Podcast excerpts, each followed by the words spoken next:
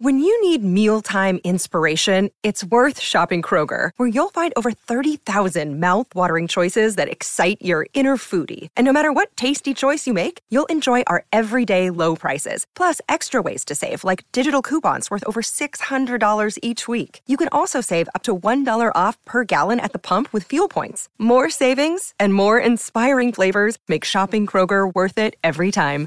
Kroger, fresh for everyone. Fuel restrictions apply.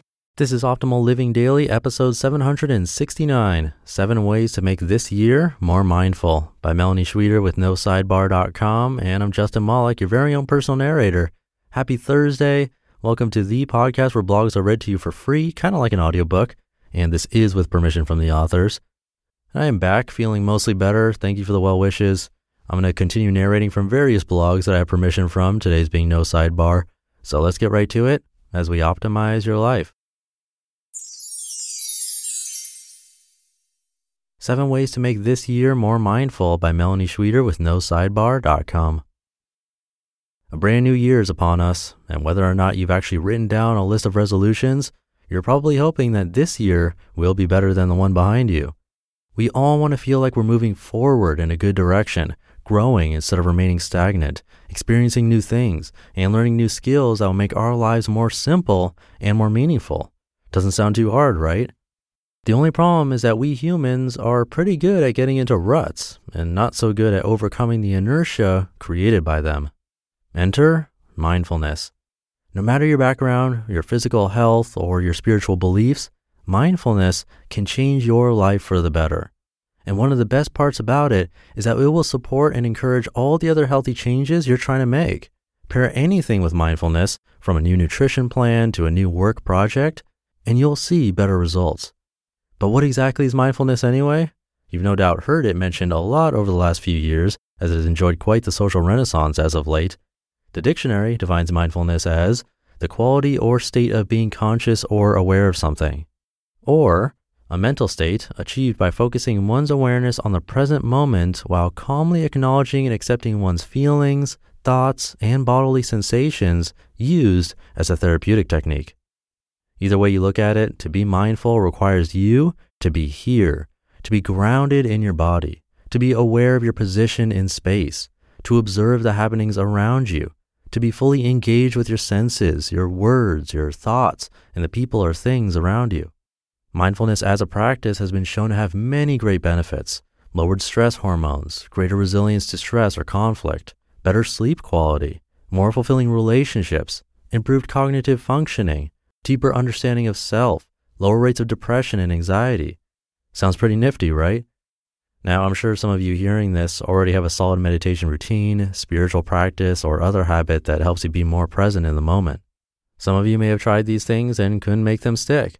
I'm sure some of you are new at this whole thing. No matter what your experience is, you'll be able to implement and benefit from at least a couple of the things on this list. How to make this year more mindful.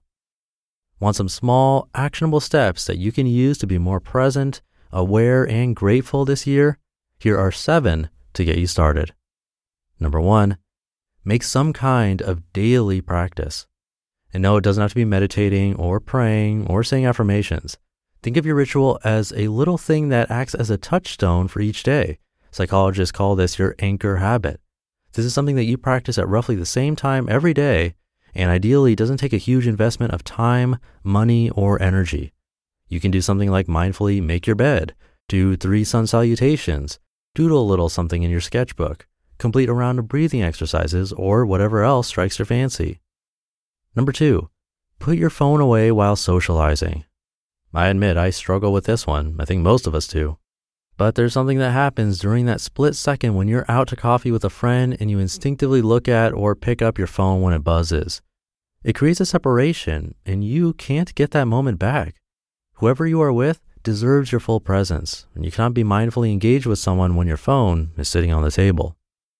Number three, try monotasking.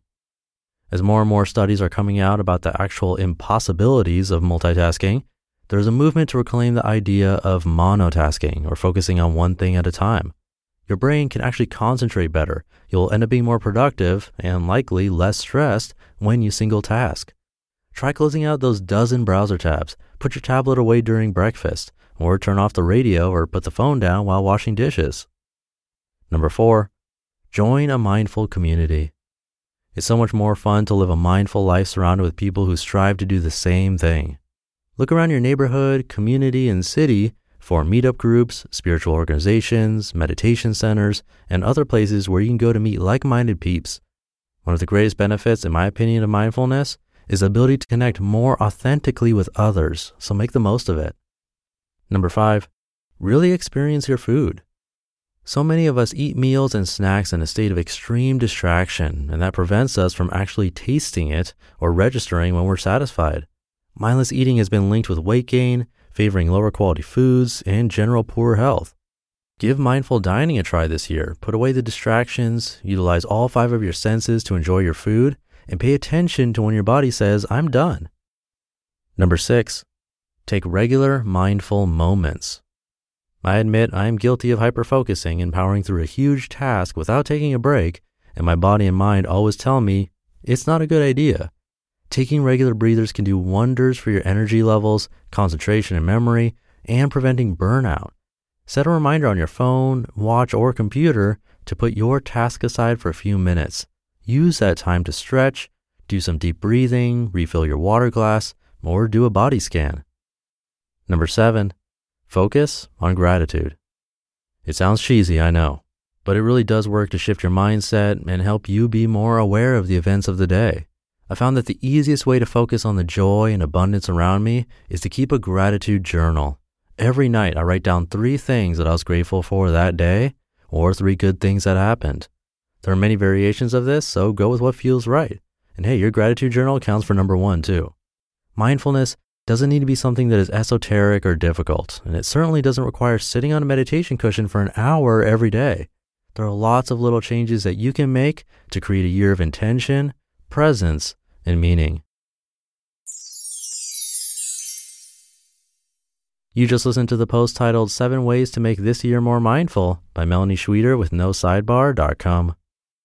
All right, after being sick this week and my business partner Lee arriving just a couple of days ago, along with Joss from Optimal Living Daily Relationships and their baby, I'm a bit behind, so that'll do it for today.